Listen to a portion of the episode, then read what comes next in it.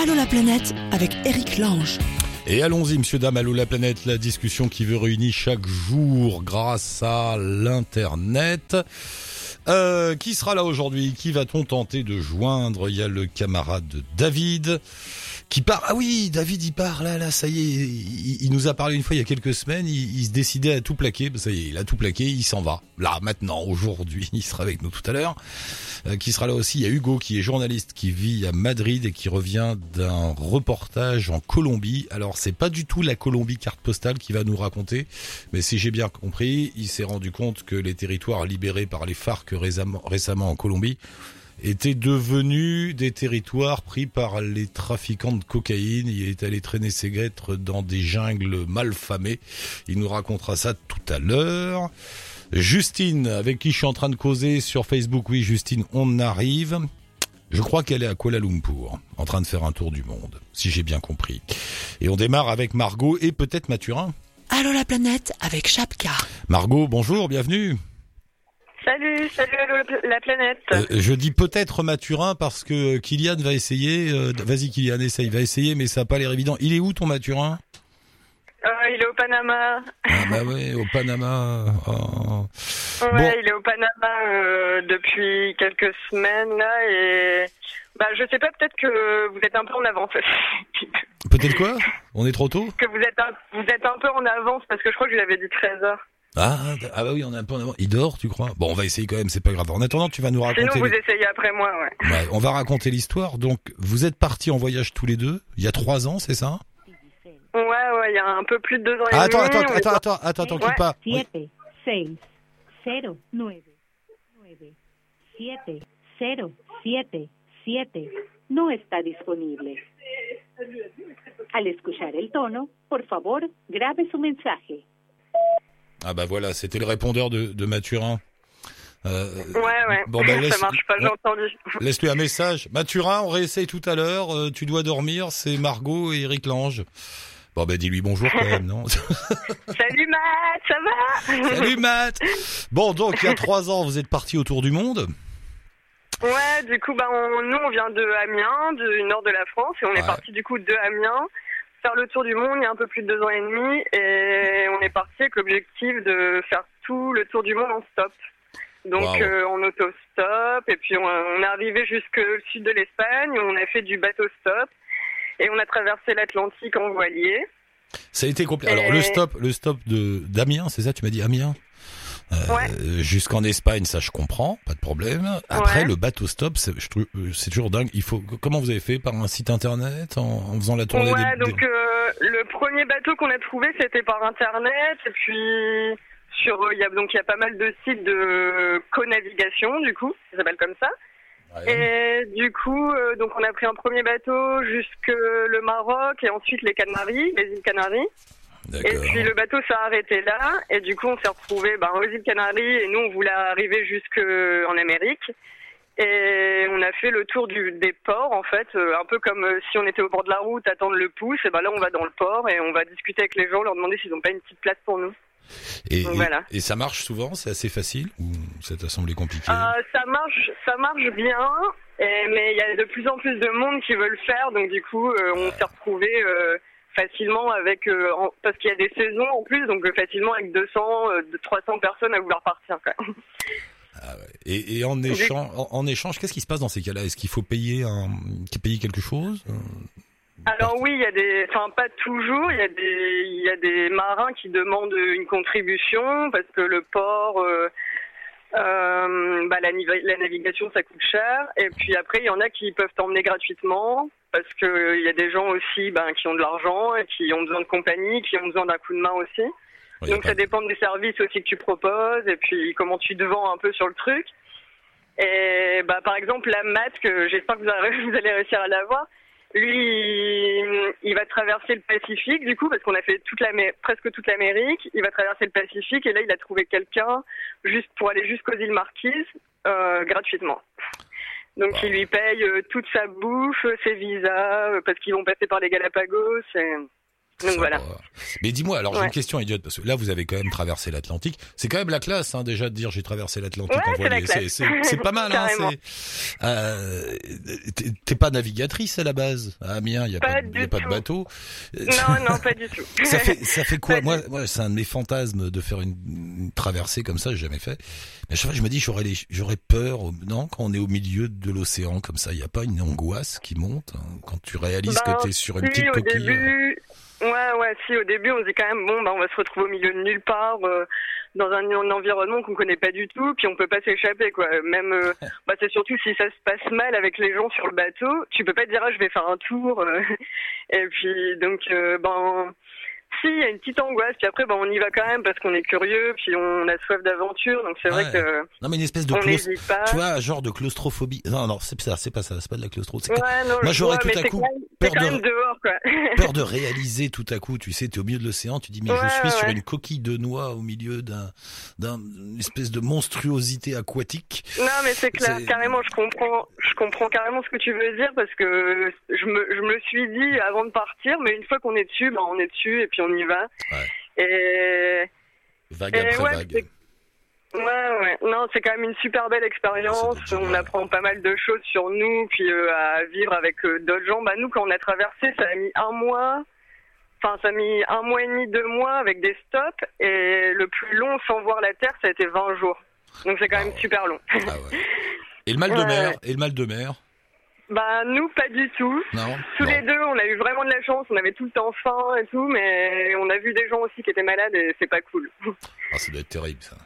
Ouais, ouais, ouais, Bon, bref, vous voilà arrivé de l'autre côté. Et alors là, qu'est-ce qui se passe? Vous vous baladez tous les deux en Amérique latine, c'est ça? Ouais, donc on, on est arrivé dans les Caraïbes et après, euh, du coup, on a trouvé un autre bateau pour arriver. Euh, puis on est arrivé en Guyane française, on a fait le Brésil, enfin on a fait presque toute l'Amérique du Sud, l'Amérique centrale, le Mexique et puis jusque la Californie. Et, et, là, qu'est-ce qui s'est passé? Pourquoi? Parce que là, t'es es en bah, France, toi. Ouais, moi je suis rentrée un peu, bah, je, je, triche un peu, je suis rentrée parce que justement le, la traversée du Pacifique c'est super long, c'est environ deux à trois mois de, de bateau et j'ai dit non. Ah Donc euh, puis j'étais un peu fatiguée aussi parce que c'est pas c'est pas des vacances quoi, c'est vraiment un voyage. Euh. Enfin on est tout le temps sur la route, vraiment. Euh. Tout à l'heure j'ai compté ce matin justement, on a fait en tout environ 60 000 kilomètres en stop, sans compter le bateau. Donc on est tout le temps avec les gens, on est tout le temps dans, enfin on vit dehors, quoi. on a notre tente. après les gens nous invitent des fois. Donc euh, physiquement et puis un peu moralement, j'avais envie de rentrer. Et puis bah après, euh, comme ça, Matt, il peut faire sa petite traversée parce qu'il voulait pas lâcher l'affaire. Puis je suis contente pour lui. Et puis il va faire sa traversée du Pacifique, puis on se rejoint en Nouvelle-Zélande après. Ayant passé moi-même quelques temps sur la route, un peu dans les mêmes conditions, je comprends ce que tu veux dire, mais tu, peux imaginer que ça doit être difficile pour des gens qui n'ont pas voyagé à long, au long cours comme ça, de dire mais comment est-ce qu'on peut être fatigué, en avoir marre psychologiquement, alors qu'on est en train de réaliser une sorte de fantasme délirant qui est de se balader partout librement dans le monde? Ah, c'est bizarre à expliquer ça. Et pourtant, effectivement... c'est dur, dur à expliquer parce qu'on dit ouais, c'est pas un ras-le-bol parce que j'ai qu'une envie c'est aussi d'y retourner. Mais je suis quand même contente que le soir, bah, je sais où je dors et que ma douche, elle soit chaude tous les jours. et, de, et, pour et de bien manger aussi, parce que c'est incroyable, mais tous les jours là quand je mange en France, je suis tellement heureuse parce que on retrouve vraiment pas les mêmes choses ailleurs. Il y, a, y, a, y, a, plein de bonnes nourritures, mais on est quand même euh, bien servi en France et on s'habitue vite. En revanche, c'est un très bon régime le voyage. Je sais pas si t'as remarqué, mais tu, tu, tu, maigris, hein, tu maigris vite. Hein. arrêtez avec les méthodes euh, du camp machin, laissez tout tomber. Allez passer 2-3 mm. mois en Inde, par exemple, au pif, tu vas voir, tu, tu reviens tout maigre. Euh, donc là, donc là, tu te reposes et puis tu vas le rejoindre le mat dans deux trois mois. Ouais, c'est ça. Voilà, d'accord. C'est ça. Donc euh, là, normalement, lui, il part euh, dans une semaine. Il arrive aux Marquises dans un mois et demi. Et puis après, des marquises, bah, faut encore arriver en Nouvelle-Zélande, donc il aura fait que la moitié du chemin. Hmm. Moi, je vais le rejoindre bah, dès qu'il me dit qu'il est arrivé, euh, je le rejoins. D'accord. Et, et, sinon, euh, juste en deux mots, vous, vous êtes, euh, c'est quoi votre histoire? Vous, vous avez du travail, vous avez plaqué vos boulots, vous avez gagné au loto? Euh, Non, on a, on a travaillé. Bah, on a, moi, j'ai 27 et Matt, il a 28 ans. Ouais. on a bossé en France avant de partir et on a mis environ 10 000 euros chacun de côté. pour euh, faire ce voyage-là et il nous en reste toujours parce qu'on a un budget, enfin qu'on arrive à tenir. Il y a des fois on dépense plus ou moins, mais de 300 euros pour deux par mois. Ce qui est pas beaucoup et ce qui explique aussi ta lassitude par moment parce que ça a l'air bien d'avoir 20 000 euros sur un compte, mais quand il faut se restreindre à 300 balles par mois, tu fais pas de folie, hein. Tu... Non, tu fais pas, tu fais pas de folie. Bon après on se prive pas quand on n'est pas mort de faim. Après y a des, quand on veut faire des trucs touristiques qu'on a envie de faire, on le fait parce qu'on est là et qu'on est là aussi pour ça. Mais c'est vrai que c'est une autre approche. C'est encore une fois, c'est pas des vacances, quoi. C'est vraiment un, un, voyage, un road trip, et on est tout le temps avec les. Enfin, le, le but aussi, c'est d'être avec les gens, de vivre euh, comme les gens. Et puis, on est aussi des fois dans des pays où il y a rien. Bah du coup, enfin où il y a rien, pas il y a rien, mais c'est pas comme chez nous. C'est pas l'abondance de la consommation. Bah du coup, on s'adapte. Et voilà. ça change, hein, ça change ta vision du monde de vivre tout ça. Ouais, ta façon d'être toi-même. ouais, c'est sûr, carrément. Et, et, là, tu as hâte de partir, j'imagine, aller en Nouvelle-Zélande. Ouais, ouais, tout le temps. Bah là, j'en profite un peu aussi ici. Euh, je suis pas souvent chez moi, en fait, j'arrête pas quoi, mais mais j'ai hâte de repartir pour continuer parce que c'est tellement incroyable. C'est tous les jours. Euh, des trucs vraiment, vraiment grâce aux gens qu'on rencontre. Quoi. C'est, enfin, faut le vivre pour euh, pouvoir croire comment les gens ils sont avec nous, à tout nous donner. Mais tout c'est pas forcément grand chose, quoi. Mais pour nous, euh, c'est, c'est génial. bon bah bonne continuation. On réessayera Mathurin.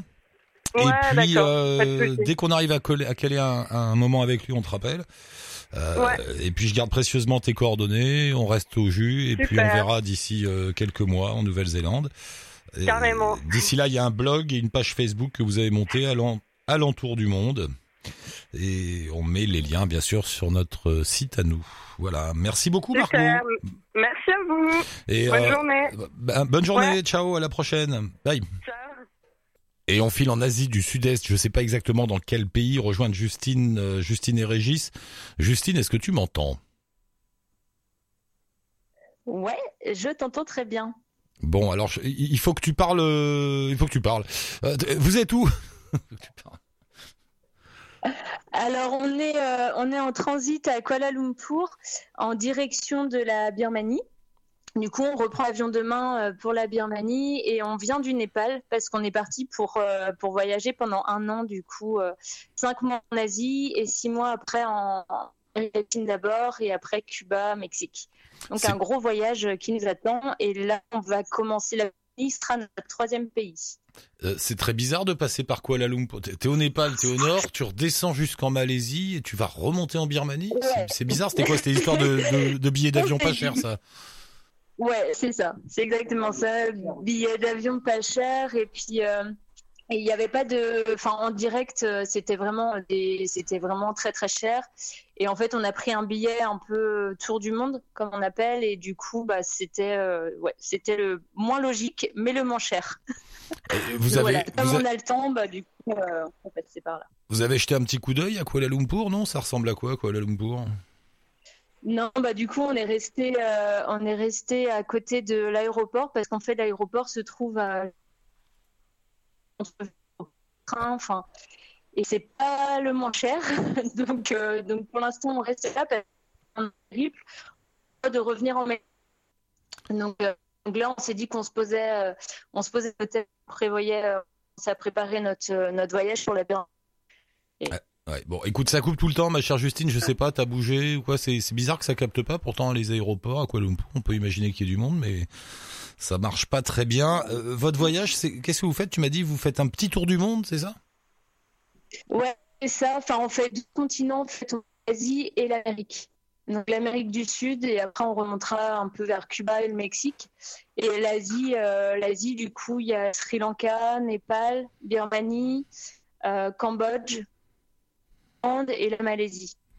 Et peut-être le Laos, enfin il y a une partie comme ça, on verra un peu au gré des rencontres euh, où on ira quoi. Et là vous arrivez d'un trek au Népal, c'était bien? C'était comment? Ouais, c'était vraiment intense, mais c'est euh, magnifique. C'était vraiment bah, que quand on Bon. Et du coup c'était dans les dans les Annapurna, on a treké pendant 10 jours et premier trek, mais euh, très beau souvenir et des paysages magnifiques et euh, euh, belle expérience. Justine, on va devoir arrêter là parce que la communication est vraiment mauvaise, c'est dommage. Euh, Qu'est-ce que je fais? J'essaie de vous rappeler en Birmanie. Vous y êtes quand en Birmanie? Demain, après-demain, c'est ça? Birmanie, on part, euh, on part là, on non, mais... part sur des disques les... Donc on pourra mais euh, ça coupe tout le temps. C'est que dès qu'on a des bonnes connexions, Justine, laisse tomber, la connexion est pas bonne. Justine, Justine, laisse tomber, la connexion est pas bonne. C'est pas grave. Euh, on va en rester là. Renvoyez-moi un message quand vous êtes en Birmanie. Curieusement, peut-être que ça marchera mieux de la Birmanie que de la Malaisie. C'est les mystères des technologies, ça on comprend pas pourquoi, mais c'est comme ça. D'accord, Justine et Régis, on vous rappelle en Birmanie quand vous serez à Rangoon ou quelque chose comme ça. D'accord? Ok, très bon, bien. Bah, ça marche. Salut Justine, bonne route. Désolé encore, mais c'est pas grave. Euh, j'ai vos coordonnées, on reste en contact et je vous rappelle euh, en Birmanie dans, dans quelques jours. Enfin, on, on reste en contact. Ok Il y a que les voyelles ou que les consoles. Enfin bon, ça marche pas. Euh, pourquoi ça marche Voilà, ça c'est les mystères des technologies. Je piche pas pourquoi ça marche moins bien en, à Kuala Lumpur, qui est quand même un aéroport international important, et ça va mieux marcher. Tu verras quand ils seront au fin fond de la Birmanie. Va comprendre, Charles. Hugo est avec nous. Salut Hugo. Salut. Est-ce que moi vous m'entendez bien? Ben on t'entend bien. Oui, oui. mais tu es en Espagne, non À Madrid? Ouais, en Espagne, mais l'Espagne aussi, des fois, ça cafouille un peu. Hein. Mais tu verrais, mais parfois, à trois rues du studio, ça marche plus. Tu, on sait pas, voilà, on sait pas, c'est mystérieux. Euh, comment ça va, Hugo? Merci de passer nous voir. De, bah, avec plaisir, avec plaisir. Je suis un grand fan de l'émission depuis très très longtemps. Mais oui, on s'est déjà parlé plusieurs fois. J'explique aux auditeurs. Hugo est journaliste. Il s'est installé à Madrid. Tiens, c'est marrant ça d'ailleurs. Pourquoi tu t'es installé à Madrid? Bah écoute, j'ai, en, en, en homme moderne, j'ai suivi ma femme. Ah bah voilà. c'est une, tu sais, parfois je demande aux auditeurs toujours c'est pourquoi vous êtes là-bas? L'amour, euh, le travail, mais 9 fois sur 10 c'est l'amour, hein. c'est beau. Eh ouais, eh ah, ouais. c'est beau. Euh, et tu travailles pour une agence de presse qui s'appelle Alta Presse, une agence euh, française, espagnole, c'est quoi? C'est une agence qui est basée à Madrid, mais qui travaille que pour les télévisions françaises et à, à peu près toutes les chaînes. On s'est parlé plusieurs fois parce que je suis tes reportages à droite à gauche, je vois des messages que tu envoies sur Facebook et des petites photos que tu envoies. Et alors là, j'ai été très surpris, t'es parti en Colombie, t'arrives de Colombie là tout juste, c'est ça Ouais, ouais, je suis arrivé il y a 4 jours. Je suis revenu il y a 4 jours. Et ces derniers temps, figure-toi, j'avais beaucoup d'auditeurs qui retournent en Colombie, parce que les, la Colombie a longtemps été fermée au voyage, hein, pour plein de raisons, la guérilla, le FARC, et puis aussi les, euh, tous les territoires qui étaient pris par les barons de la drogue, plus personne pouvait aller là-bas. Et récemment, là, depuis peut-être deux, trois ans, tout le monde retourne en Colombie, et tout le monde me dit, mais c'est fantastique, mais on peut se balader, mais tout va bien. Et puis toi, tu reviens avec des images et un reportage, si j'ai bien compris. Euh, peut-être que tout va bien dans certaines régions, mais pas partout alors. Alors non, non, c'est vrai que ça s'est euh, beaucoup amélioré, surtout dans les grandes villes en fait. Par exemple, Medellín, euh, aujourd'hui c'est une ville où il y a beaucoup de tourisme, il y a même du tourisme un peu euh, rigolo entre guillemets, puisqu'il y a plein de gens français, américains, etc., qui, vi qui, viennent suivre un peu les traces de Pablo Escobar et donc qui vont dans les, quartiers qu'il avait construits, qui vont voir sa tombe, etc., etc. Donc c'est vrai que dans les grandes villes, la sécurité s'améliore, ouais. euh, mais euh, dans les zones euh, plus reculées, qui sont en général les zones où il y a euh, les, les, champs de coca et les mines d'or illégales, puisque la Colombie est un grand, évidemment, producteur de cocaïne, mais aussi d'or. Ça, on n'en parle pas, c'est rare. On, en parle, on ouais. le sait moins, mais en fait, aujourd'hui, l'or rapporte euh, plus d'argent euh, aux criminels que la cocaïne, depuis, depuis peu, là. Et, euh, et, en fait, ce qui se passe, c'est que dans ces régions, nous, on est allé sur place parce que pour Arte, pour la chaîne Arte, parce que euh, depuis que les FARC, euh, comme vous le savez, se sont retirés de ces territoires, puisque aujourd'hui, officiellement, il y a la paix en Colombie depuis quelques mois. Donc les FARC se sont retirés de ces territoires, mais le problème, c'est que l'État, lui, n'arrive pas à, à, prendre place dans ces territoires. Et ceux qui prennent place, ce sont des nouveaux groupes euh, qui sont des paramilitaires. Euh, en réalité, ce sont des groupes de narcotrafiquants. Et donc, on est allé un peu sur leurs traces, notamment sur les traces du fameux clan Usuga, qui a entre 10 et 12 000 hommes, c'est-à-dire que plus, plus d'hommes que les FARC euh, à la grande époque. Donc, c'est vraiment une armée de l'ombre. Officiellement, elle n'existe plus depuis 2008 en Colombie. Ils ont, ils ont été démantelés, ces paramilitaires. Mais en réalité, ce sont eux qui sont les nouveaux, justement, barons du crime euh, en, en Colombie. Et alors, tous ces territoires-là, ça se situe où? Je suis en train de regarder une carte de la Colombie en te parlant. C'est quoi? C'est au sud C'est vers alors le nous, Pérou? on est, Non, non, c'est dans, dans un rayon de... Euh, nous, on, a sillonné dans un rayon de 3, 3 à 400 km autour de Medellín. Donc, on est allé dans le, le département du Barro Cauca, euh, avec la, dont la ville la principale est Caucasia. Euh, c'est une ville, euh, donc il a, c'est un endroit où il fait très très chaud, c'est très humide et c'est euh, le centre névralgique de l'or en Colombie. Et sur place, on a rencontré par exemple un journaliste hallucinant, mais hallucinant, qui est bien loin de, qui pratique son métier vraiment de manière complètement différente d'une autre, puisque euh, lui dénonce les groupes paramilitaires. Il a un journal dont il est le seul employé parce que tout le monde a peur de travailler avec lui. Ça s'appelle La Voz del Pueblo, donc la, voix du peuple. Et ce type euh, met les photos des paramilitaires, des, criminels, quoi, en première page de son journal. Donc ça plaît pas trop en Colombie.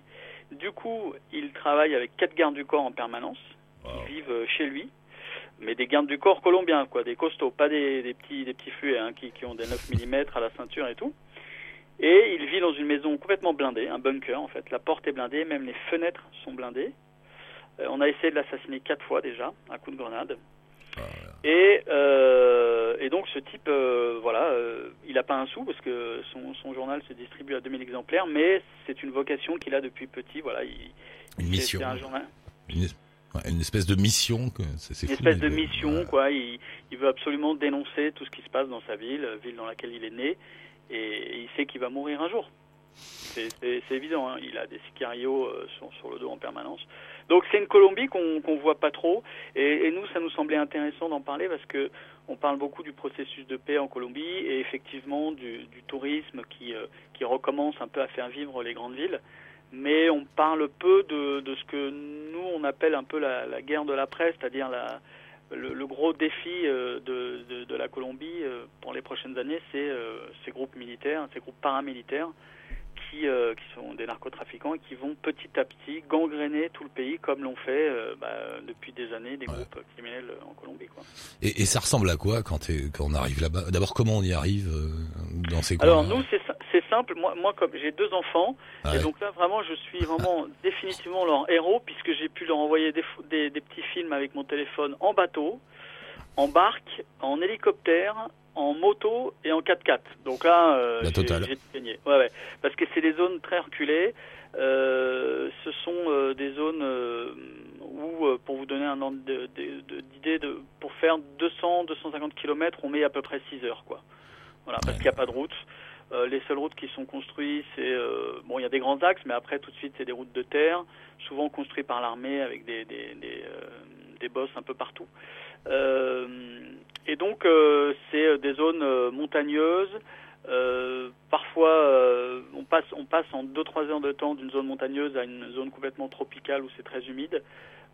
Donc bon, c'est pas forcément des zones où il y a la mer, c'est pas des zones très sexy quoi pour les pour les pour les touristes.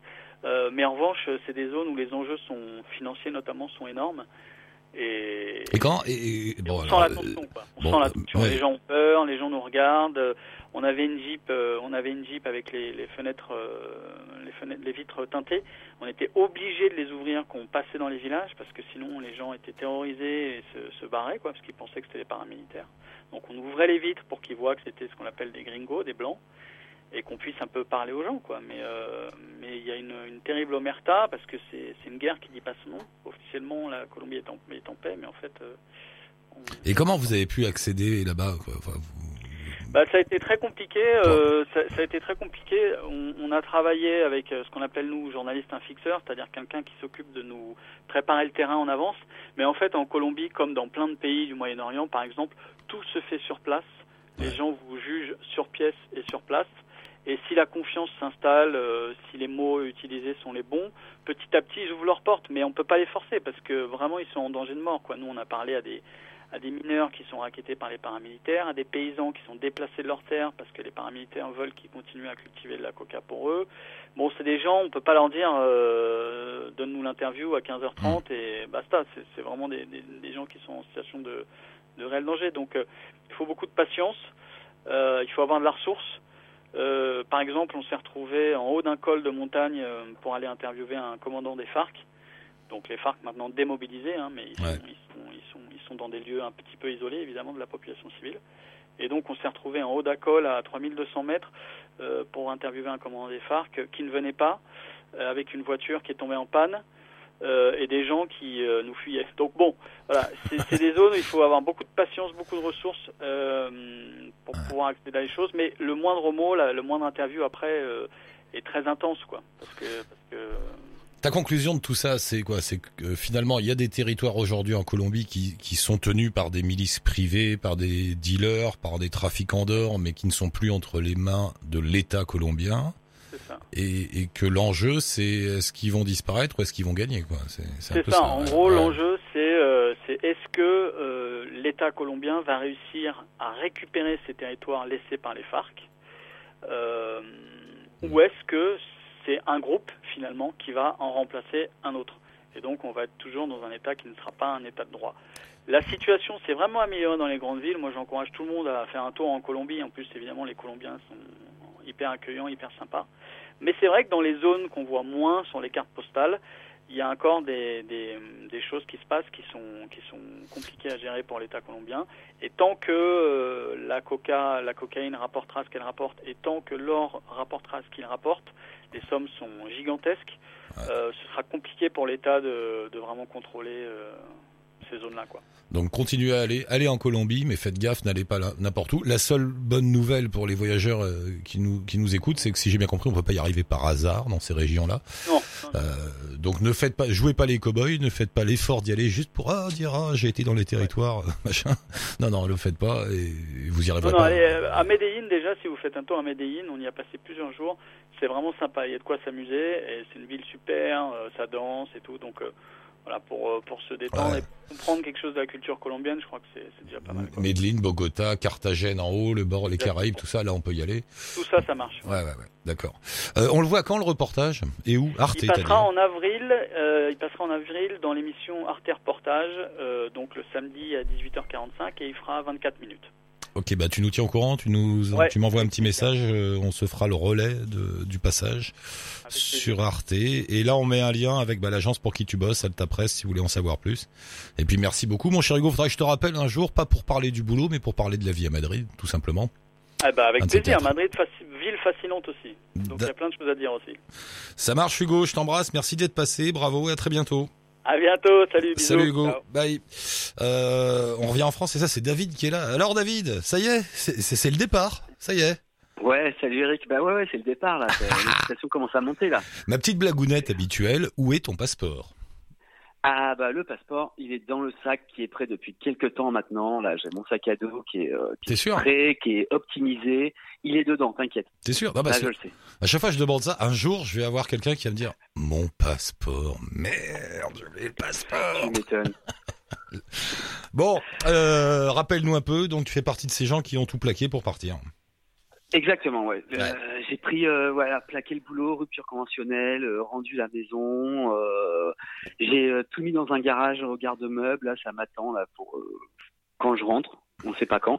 Et puis, et puis là maintenant, le seul truc avec quoi je me base, c'est un petit sac de voyage, euh, 10 kilos, taille cabine, tout toujours avec moi. Ce sera mon ma maison pendant les 6 à 9 mois prochains. C'est un projet que tu mûris depuis longtemps? Euh, non, pas forcément. Euh, aussi, à, à force de, de vous écouter, vous, à la planète, là, vous donnez envie. Et puis, euh, l'occasion s'est présentée. Et euh, au lieu de, au lieu d'essayer de retrouver un autre boulot après le dernier, bah, je me suis dit, bah, autant le faire. Allez, on prend le, Profitons-en. on prend le sac et puis on, on y va. Première destination? Euh, là, je m'envole pour Singapour.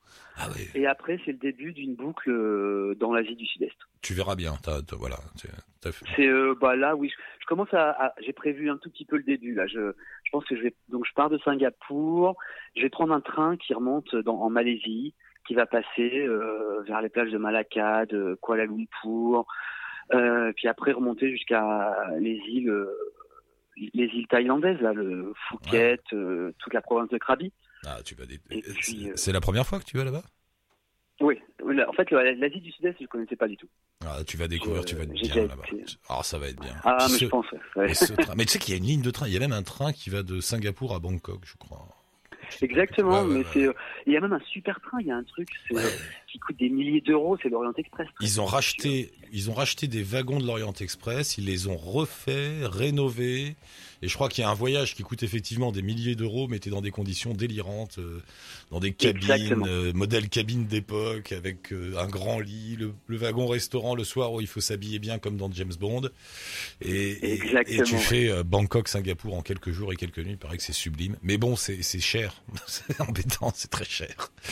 Pas oui, j'avais regardé, c'est effectivement, c'est quelques milliers d'euros et en plus, il faut réserver à l'avance. Enfin, c'est pas du tout dans le prix dans lequel je m'en vais aujourd'hui. Aujourd'hui, là, je m'en vais plutôt euh, en improvisation. Euh, là, c'est le meilleur moment. Là, la là, nuit. Ah, là, je t'envie, c'est le meilleur moment. Là, tu vas, tu vas décoller et voilà, c'est parti quoi pour 8, 9 mois. Exactement, non, ça ah, c'est génial. Bon, c'est nickel. Euh, surtout que là, c'est vrai que ça fait quelques temps là que je suis à fond. Toi, je fais que l'organisation, je mon sac, j'optimise. Donc ça va être bien que ça se, ça se concrétise quoi. De toute façon, t'inquiète pas, s'il te manque des trucs, euh, là-bas, à partir de la Malaisie, ça coûte plus rien. Si t'as besoin d'un pantalon, un t-shirt, voilà, t'achètes là-bas, puis voilà, c'est bon quoi. Oh David, bon bah c'est bien, on te dit bonne chance, bonne route, amuse-toi bien, nous oublie pas, envoie un petit message de temps, de temps en temps qu'on puisse te rappeler sur place. Non mais carrément là, je j'ai prévu là, euh, je me suis fait un petit site web, donc euh, ça va permettre de partager un peu toutes les aventures, de partager les, les, images parce que je pense que ça va être magnifique tous ces pays. Et, euh, et du coup, on va, je pourrais euh, en profiter voilà, pour, pour, pour partager avec tout le monde. Il y a un compte Instagram, il y a le site internet aussi. On met les liens, bien sûr, sur le blog d'Allo la planète. On te souhaite bonne route.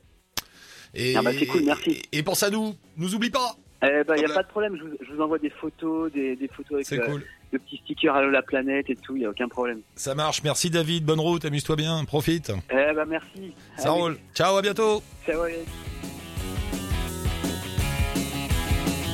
T'as vu Kylian, hein, y en a des là, ils ont leur petit sac prévu, le passeport dedans et c'est parti. Oh, ça fait du bien. Bon, bah, bonne chance, mon, David, pour joindre tous ceux que vous avez entendus aujourd'hui dans l'émission, là, sur le blog d'Allo la planète, vous trouverez toutes les coordonnées de tout le monde. Et pour nous joindre, nous, bien sûr, et participer, vous aussi, vous passez par la page Facebook d'Allo la planète ou un petit message via le blog. Merci Kylian pour la. Ciao touti. Bonne route.